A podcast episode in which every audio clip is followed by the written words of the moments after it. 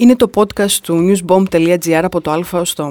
Είμαι η Γεωργίνα Ντούτσι και έχω τη χαρά και την τιμή να έχω μαζί μου σήμερα τον αγαπημένο τραγουδοποιό Μίλτο Πασχαλίδη. Κύριε Πασχαλίδη, καλώς ήρθατε και σας ευχαριστούμε πάρα πολύ που είστε μαζί μας. Γεια σας, καλώς βρεθήκαμε. Θα κάνουμε ένα ταξίδι από το Α ως το Ω με λέξεις που αφορούν τον κόσμο λοιπόν του κυρίου Πασχαλίδη. Και θέλω να ξεκινήσω. Για να δούμε, πέτυχες σωστές λέξεις. Για να δούμε πόσο πέτυχα και τι πέτυχα, ναι, και τι θα βγάλουμε. Ξεκινώντας λοιπόν η αφετηρία μας το Α, και δεν μπορώ να μην αρχίσω λοιπόν από τον Άλκη Αλκαίο για σας. Ο Άλκης ήταν και είναι ένα πρόσωπο πολύ κεντρικό στη ζωή μου. Ήμασταν φίλοι, συνεργάτες, γνωριστήκαμε με ένα μυθιστορηματικό τρόπο, τον οποίο τον γράφω στο βιβλίο μου Αγύριστο Κεφάλι, ο Άλκης Αλκαίος που γνώρισα. Για μένα ήταν ένας από τους πιο σημαντικούς στιχουργούς τα τελευταία 40 χρόνια και είμαι ευτυχής που τον γνώρισα και ήμασταν τόσο αγαπημένοι. Και συνεχίζοντας το Β, μου κάνατε και πάσα, θα αναφερθώ στα βιβλία που έχετε γράψει. Ναι, έχω γράψει 3 βιβλία, το «Δύο νύχτες στο Σαράντι», τον «Επόπτη» και το «Αγύριστο Κεφάλι». Τα 2 πρώτα είναι, το ένα είναι νουβέλα, το άλλο είναι μεγάλο μυθιστόρημα, ο Επόπτης, και ο οποίος επανεκδόθηκε πρόσφατα, έγινε δεύτερη έκδοση, και το Αγύριστο Κεφάλι είναι, ας πούμε, η σχέση μου με τον Άλκη. Γράφω βιβλία γιατί μου περισσεύουν λέξεις από τα τραγούδια, έτσι λέω συνήθως, σχεδόν χαριτολογώντας, αλλά είναι και μια αλήθεια αυτή, γιατί τα τραγούδια είναι μια ιστορία που πρέπει να την πεις σε 3-4 λεπτά.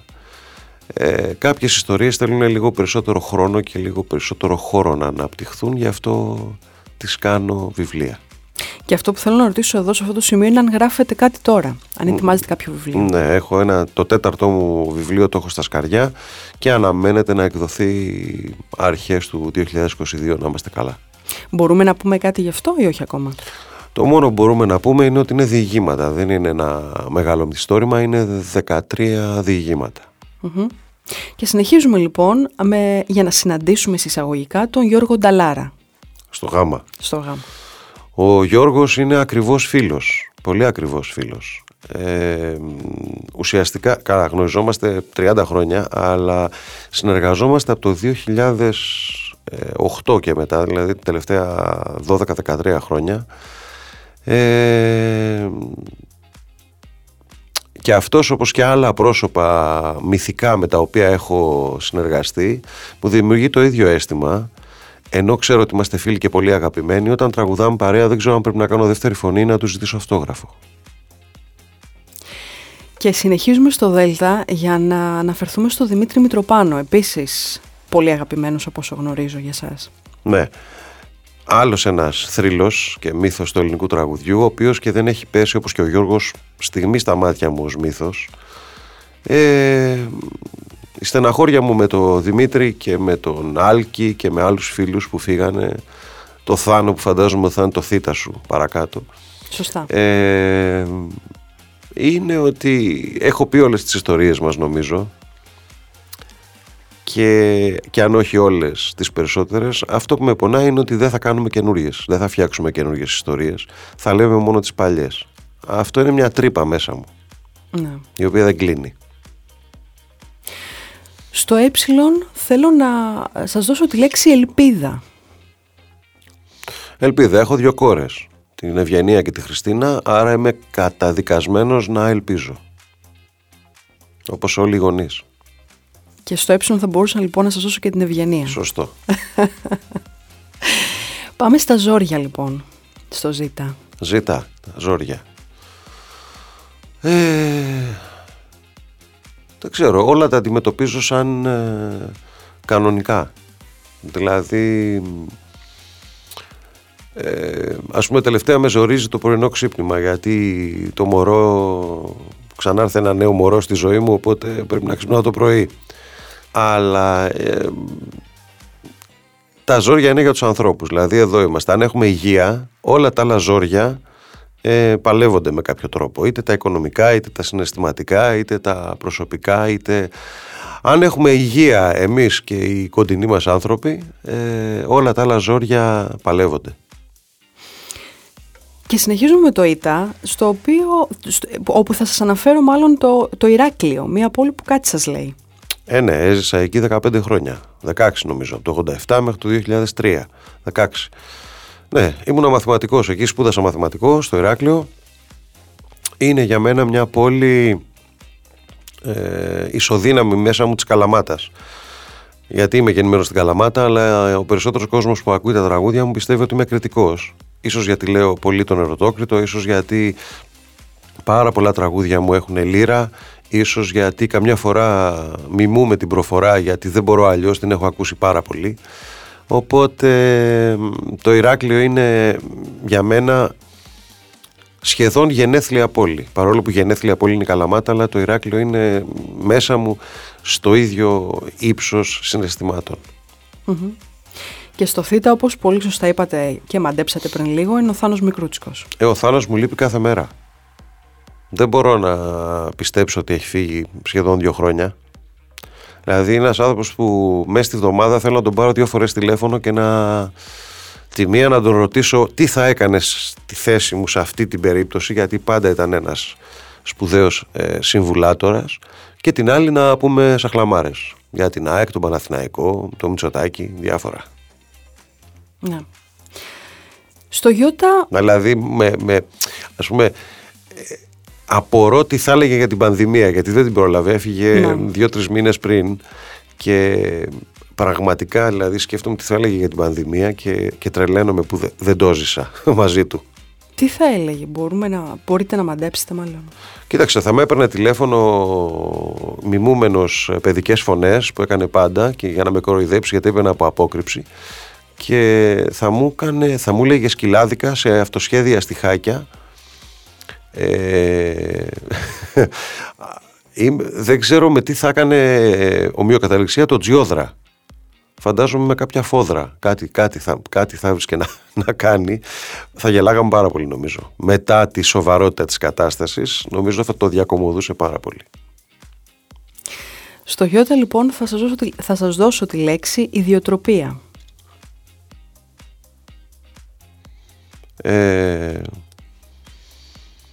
Δεν ξέρω, να ρωτήσετε τη γυναίκα μου. Αν μπορώ να την μεταφράσω και να ξέρω τι θα έλεγε, νομίζω ότι θα έλεγε ότι είμαι ανυπόμονος. Έχω παιδιάστικη ανυπομονησία. Mm-hmm. Και στα σοβαρά και στα μη σοβαρά. Στα μη σοβαρά δεν πειράζει, αλλά στα σοβαρά μερικές φορές καταντάω ενοχλητικός με την ανυπομονησία μου. Δεν έχω υπομονή. Και πάμε στις κακές συνήθειες στο ΚΑΠΑ. Κακές συνήθειες. Αν και το τραγούδι είναι συμβολικό, δηλαδή μιλάει για συναισθηματικές κακές συνήθειες και την παιδική ηλικία ουσιαστικά, νομίζω η χειρότερη κακή συνήθειά μου είναι ότι καπνίζω ακόμα. Το έχω λατώσει αρκετά, αλλά όχι δραστικά, δεν το έχω κόψει. Ναι, πρέπει. Και πάλι με προλαβαίνετε εδώ, γιατί στο ΤΑΦ έχω μία σχετική αναφορά. Okay. Λαβρέ της Μαχαιρίτσας στο Λάμδα. Ναι, αυτόν δεν τον έπαιρνα κάθε εβδομάδα τηλέφωνα, θα τον έπαιρνα μια φορά το μήνα, και αυτός μου λείπει πολύ. Όταν έφυγε συνειδητοποίησα κάτι το οποίο δεν το είχα συνειδητοποιήσει όσο ήμασταν παρέα, ότι οποτεδήποτε τον χρειάστηκα ήταν δίπλα μου, χωρίς να το διαφημίζει ποτέ. Δηλαδή με τον Λαυρέντη έχω παίξει περισσότερο από όλους τους φίλους, εκτός από το Θηβαίο δηλαδή. Με όλους τους φίλους έχω παίξει περισσότερο με τον Λαυρέντη. Σε ανύποπτες στιγμές, δηλαδή πάντοτε με είχε στο μυαλό του ως παρτενέρ στη σκηνή, το οποίο όσο ζούσε ο Λαυρέντης μου φαινόταν σχεδόν φυσικό. Όταν έφυγε κατάλαβα ότι δεν ήταν απολύτως, μου είχε πολύ βαθιά αδυναμία και αγάπη, όπως και εγώ. Πάμε στα μαθηματικά, στο μη. Μαθηματικά σπούδασα και κατοικούν εντός μου τα μαθηματικά. Δεν λύνω εξώς πια, τώρα βοηθάω την Ευγενία, τη μεγάλη μου κόρη που είναι πρώτη γυμνασίου. Εντάξει, τα μαθηματικά του γυμνασίου και του λυκείου είναι παιχνίδι για μένα, αλλά υψηλές απαιτήσεις δεν έχω από τα μαθηματικά μου πια. Όμως ο τρόπος σκέψης και οι δρόμοι που μου άνοιξαν τα μαθηματικά είναι ανεξάντλητοι, δηλαδή είναι πανταχού παρόντες στο πώς αντιμετωπίζω τα προβλήματα. Φυσικά όχι με εξισώσεις, αλλά τα μαθηματικά σου δείχνουν μια μέθοδο και αυτή η μέθοδος είναι ανεκτίμητη. Mm-hmm. Και όσον αφορά τα νεανικά χρόνια, τα δικά σας περάσανε? Θεωρώ πως όχι. Να με ρωτήσεις 20 χρόνια. Άρα μιλάμε για το παρόν, λοιπόν. Έτσι ακριβώς. Θεωρώ ότι είμαι 52. Φυσικά όταν μιλάς για τα νεανικά μου χρόνια εννοείς για τα 15, 20, 25 και το καταλαβαίνω, αλλά η ηλικία είναι ένας αριθμός. Νιώθω πολύ μάχημος, φταίει και το μωρό φυσικά που με ξανάνιωσε. Οπότε θέλω να πιστεύω ότι ακόμα, τουλάχιστον στην τέχνη μου και σε αυτό που αντιλαμβάνομαι ως μουσική, είμαι ακόμα νεανίας. Mm-hmm. Και πάμε στο ξεκίνημα, στο ξεκίνημα της πορείας σας. Το ξεκίνημα ήταν με τους Χαΐνιδες. Το 1990 φτιάξαμε ένα γκρουπ στην Κρήτη, το οποίο είμαι πάρα πολύ ευτυχής που μετά από 30-31 χρόνια ζει και μακροημερεύει ακόμα. Οι 5 πρώτοι ήμασταν ο Αποστολάκης και ο Ζαχαρβιδάκης, που ακόμα είναι στους Χαΐνιδες, και εγώ, η Κάλια Σπυριδάκη που μετά έφυγε, και ο Μιχάλης Σταυρακάκης, ένας τεράστιος μουσικός κριτικός, παίζει λαούτο και μαντολίνο. Το ξεκίνημα ήταν αυτό, με άγνοια κινδύνου, με πολλές ρακές και με κυρίως διάθεση να κάνουμε φιγούρα στα κορίτσια. Αυτό. Ήμουνα 20 χρονών και όταν βγαίνω στη σκηνή και τραγουδάω ακόμα το καπηλιό και οι πιτσιρικάδες σηκώνονται όρθιοι και τραγουδάνε όλα τα στιχάκια που εγώ καμιά φορά τα ξεχνάω, νιώθω ότι κάτι κάναμε τα τελευταία 30 χρόνια στη μουσική. Mm-hmm. Και πάμε στην ομάδα, στο όμικρον. Ομάδα αθλητικά είμαι ΑΕΚ. Δεν το έχω κρύψει ποτέ. Από εκεί και πέρα πιστεύω στην ομαδική εργασία, παρόλο που στη μουσική, ας πούμε, βγαίνω και υπογράφω τις δουλειές μου ως Μίλτος Πασχαλίδης και δεν είμαι σε συγκρότημα πια όπως ήμουν στους Χαΐνιδες, αλλά πιστεύω στην ομαδική δουλειά, δηλαδή χωρίς την ορχήστρα μου, χωρίς τους μουσικούς μου, χωρίς τους τεχνικούς μου, χωρίς τους ενορχιστωτές μου, η δουλειά θα ήταν από πολύ δύσκολη ως ακατόρθωτη. Κατά τα άλλα μόνο ΑΕΚ, την οποία φαντάζομαι παρακολουθείτε, δεν ξέρω αν πηγαίνετε σε γήπεδο και τα λοιπά. Πηγαίνω στο γήπεδο, πηγαίνω γιατί μένω δίπλα στο ΆΚΑ. Mm-hmm. Όταν με το καλό ανοίξει το καινούριο γήπεδο θα δούμε, για το που πέφτει και αυτό κοντά, βέβαια θα είναι η Νέα Φιλαδέλφια, εκεί που μένω εγώ, μένω στην Καλογρέζα. Πάω όσο μου επιτρέπουν οι επαγγελματικές μου υποχρεώσεις. Καλά, πέρσι έτσι κι αλλιώς απαγορευόταν λόγω COVID, δεν μπορούσαμε να πάμε στο γήπεδο. Φέτος έχω πάει μια φορά, θα δούμε. Θα δούμε πόσες φορές θα καταφέρω να πάω. Ναι. Αναφερθήκατε μάλλον στα παιδιά και θέλω να σας ρωτήσω για την πατρότητα, λοιπόν. Στο ποιοι είμαστε? Στο ποιοι είμαστε. Αισίως, φτάσαμε. Τι είπαμε, τι είπαμε στο ξύ? Είπαμε για το ξεκίνημα. Α, μπράβο μας. Και το όμικρον τι ήτανε? Η ομάδα. Είδες, τα ξεχνάω. Δεν είμαι και τόσο νέος τελικά. Λοιπόν, το ποιοι, τι είναι η πατρότητα? Η πατρότητα, εντάξει, είναι το μόνο πράγμα που δεν μπορείς να εξηγήσεις σε κάποιον ο οποίος δεν έχει.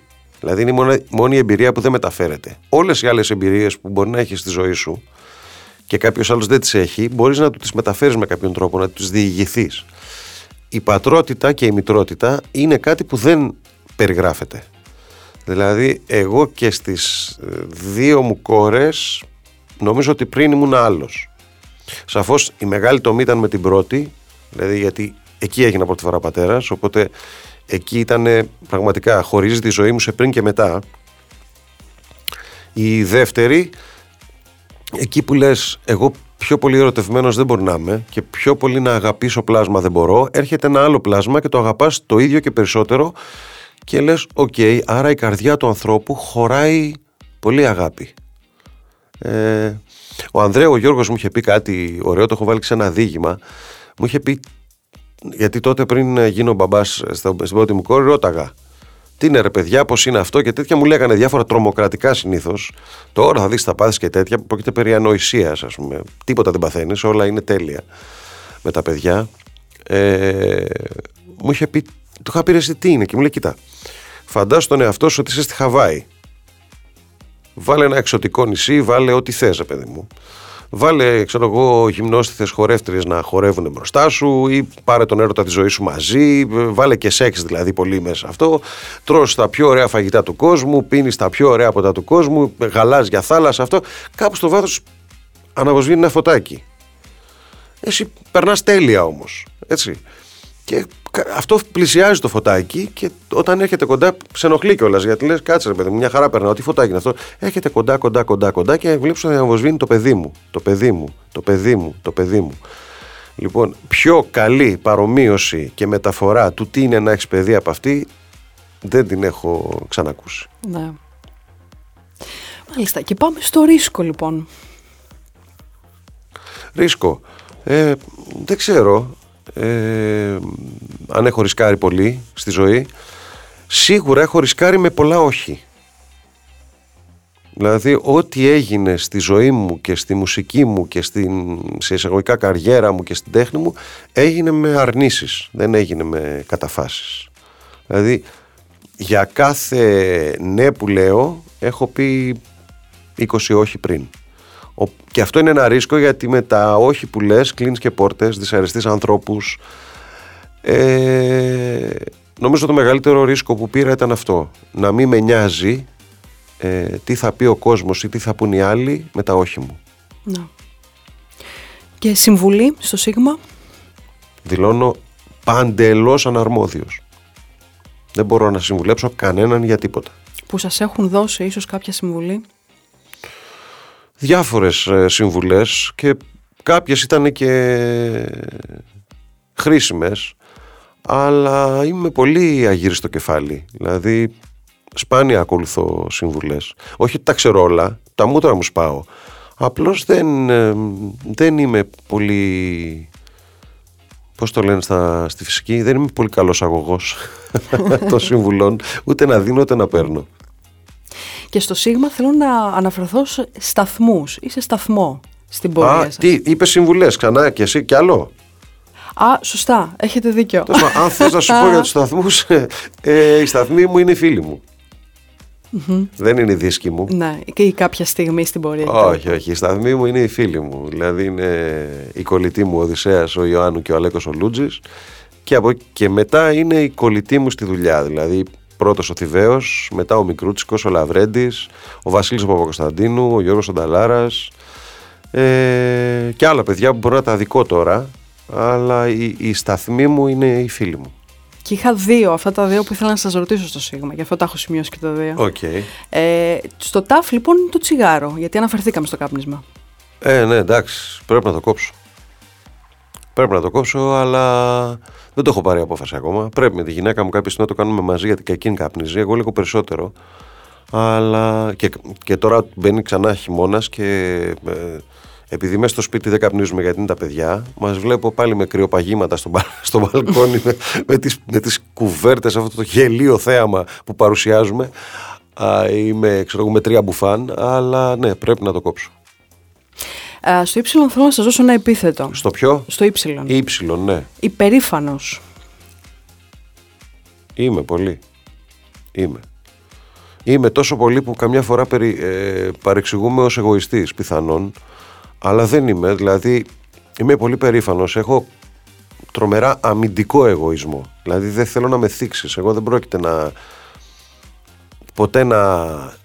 να θελήσω να δείξω αν είμαι πρώτος ή αν είμαι κάτι. Απλώς δεν θέλω να με θίξει κάποιος. Ναι, περήφανος είμαι πολύ. Mm-hmm. Ναι. Και στο φύο φόβος ή φοβίες. Ο μεγαλύτερος μου είναι μην πάθουν τίποτα τα παιδιά μου. Αυτός είναι δηλαδή. Και αυτός είναι επίσης ένα πράγμα το οποίο δεν μπορεί να κατανοήσει κάποιος που δεν είναι γονιός. Δεν ξέρει τι είναι φόβος. Νομίζει ότι ξέρει. Αλλά δεν ξέρει τι είναι φόβος μέχρι να γίνει γονιός. Δηλαδή ο φόβος αυτός είναι, δεν έχω άλλον. Εντάξει, έχω μικροφόβους, εντάξει, προφανώς. Επίσης να μην πάθουν τίποτα κακό οι γύρω μου, οι άνθρωποι που αγαπώ, αλλά ο μεγαλύτερος είναι για τα παιδιά. Ναι, το καταλαβαίνω. Ναι. Και στο χιν το χειροκρότημα. Το χειροκρότημα είναι η μεγαλύτερη μας επιβράβευση. Δεν έχει... Δηλαδή νομίζω γι' αυτό γίναμε κατά βάθος καλλιτέχνες, ο οποίος λέει ότι εγώ γράφω τραγούδια ή φτιάχνω έργα τέχνης και δεν με ενδιαφέρει η αποδοχή τους, λέει ψέματα. Είναι πολύ ψώνιο και κακό ψώνιο. Δηλαδή στην πραγματικότητα φυσικά δεν επιζητεί κανείς το χειροκρότημα no matter what. Δηλαδή δεν θα βγω και τσίτσιδος, ας πούμε, στην Ομόνια για να με χειροκροτήσουν ή για να έχω κόσμο, αλλά όταν έχεις ακολουθήσει το όνειρό σου, έχεις υπερασπιστεί αυτό που αγαπάς και έχεις φτιάξει κάτι το οποίο αγγίζει τον κόσμο και το χειροκροτάει, δεν υπάρχει μεγαλύτερη ανταμοιβή από αυτό. Και εδώ θα, αν μου επιτρέπετε να μου απαντήσετε σε μια λέξη που βάλετε μόλις εσείς, ναι, στο ψι, το ψώνιο. Ναι. Εντάξει, το ψώνιο είναι ωραίο πράγμα με την καλή έννοια. Δηλαδή κάποιος να είναι λίγο φευγάτος και λίγο ψώνιο με την εργασία του, είτε είναι καλλιτέχνης είτε όχι. Αλλά το να είναι ψώνιο, ψωνισμένος δηλαδή, να νομίζει ότι είναι κάποιος, είναι από τα πιο απεχθή πράγματα που μπορώ να συναντήσω σε κάποιον. Και φτάνουμε στο τέλος. Αυτό είχες σκεφτεί για ψι? Όχι. Α, δεν είχες σκεφτεί τίποτα? Είχα πες βάλει. Το τι. Να βάλω αυτό, να πω αυτό που είχα βάλει. Πες το, ναι. Είχα βάλει ψυχοθεραπεία λοιπόν εγώ. Α, έχω κάνει. Έχω κάνει γιατί είχα περάσει κατάθλιψη το 2016. Mm-hmm. Και έκανα ψυχοθεραπεία και ήταν και ευεργετική. Αλλά τότε βοήθησαν και οι φίλοι μου. Μίλαγα δηλαδή, είχα ψυχοθεραπευτεί και το Μικρούτσικο και κάνα δυο άλλους φίλους, αλλά πήγα και σε θεραπεία και νομίζω ότι πρέπει οι άνθρωποι να αισθάνονται απλά με την κατάθλιψη. Είναι ένα βαρύ πράγμα, η κατάθλιψη σε παγώνει, αλλά είναι μια ασθένεια, δηλαδή σπάς το χέρι σου και πας στον ορθοπαιδικό, σπάς την ψυχή σου, πας σε έναν άλλο ειδικό. Φυσικά και το χέρι όταν σου βάζουν γύψο, αν έχει γίνει πολλά, αν έχει θραύσματα, δεν πρόκειται να ξαναγίνει ποτέ ίδιο το κόλλημα. Το θέμα είναι να είναι λειτουργικό το χέρι σου, έτσι. Το ίδιο και με την ψυχή. Αν η ψυχή σου σπάσει σε 1000 κομμάτια, δεν μπορεί να ξαναενωθεί ακριβώς. Το θέμα είναι να συνεχίσεις να αγωνίζεσαι, να υπάρχεις και κάπως να είσαι λειτουργικός. Θεραπεύεται η κατάθλιψη, να το ξέρουν οι ακροατές μας και να ζητάνε τη γνώμη και ειδικού, να μην ντρέπονται καθόλου. Είναι πολύ σημαντικό αυτό που λέτε. Πολύ σημαντικό. Ναι, να μην τρέπονται. Δεν είναι κάτι που να σε στιγματίζει, ας πούμε. Είναι ακριβώς, είναι μια ασθένεια. Στην ασθένεια πας στο γιατρό. Αυτό, να μην φοβούνται και βέβαια, να μην έχουν ενδιασμούς στο να απευθυνθούν σε έναν ειδικό. Καθόλου. Και φτάνοντας στο τέλος του ταξιδιού μας λοιπόν με το ωμέγα, θέλω να σας δώσω τη λέξη όθηση. Καλά που δεν μου έδωσε την ωρεοπάθεια, γιατί δεν είμαι πολύ. Όθηση σου δίνουν οι άνθρωποι σου, οι άνθρωποι που σε αγαπάνε και αγαπάς, αλλά σου δίνουν και τα κοινωνικά ζητήματα. Δηλαδή όλη αυτή η αδικία, ας πούμε, και όλο αυτό το πράγμα που βιώνει ο πλανήτης, αλλά και η δικιά μας η μικρογειτονιά, ας πούμε, και με τα μνημόνια που ζήσαμε μια δεκαετία και με τις πανδημίες και με την κακή οικονομική κατάσταση του κόσμου και με όλη αυτή την παλαβομάρα με τα εμβόλια, με τους αντιεμβολιαστές, που πραγματικά το χωράει το κεφάλι μου. Θέλω να σου πω, όλα αυτά σου δίνουν ένα κίνητρο να γράψεις. Να είσαι παρόν σε αυτό το πράγμα. Αν και εγώ δεν γράφω όταν συμβαίνουν τα πράγματα, γράφω συνήθως με την ανάμνησή τους. Γιατί όταν συμβαίνουν αυτά που γράφω είναι πολύ ενθερμό και εγώ δεν θέλω να γράφω ενθερμό. Παρ' όλα αυτά, όθηση που είπες μου δίνουν οι δικοί μου άνθρωποι, αλλά μου δίνει και αυτό που βλέπω έξω, γιατί εγώ ζω σε μια κοινωνία, δεν ζω σε ένα σπίτι κλεισμένος. Και κύριε Πασχαλίδη, αντί επιλόγου, θα ήθελα να σας ρωτήσω ποιο είναι λοιπόν το α και το ω στη ζωή σας. Θα ακουστεί πάρα πολύ συντηρητικό ίσως, αλλά το α και το ω είναι η γυναίκα μου και οι δυο μου κόρες. Αλλά αυτό είναι. Και αυτό θέλαμε να μας πείτε τη δική σας πραγματικότητα και αλήθεια. Θέλω να σου πω ότι πριν από 20 χρόνια, αν με ρωτούσες, μπορώ να σου λέγα κάτι πολύ extreme. Τώρα αισθάνομαι ότι το σύμπαν μου είναι αυτά τα τρία πρόσωπα. Σας ευχαριστούμε πάρα πολύ.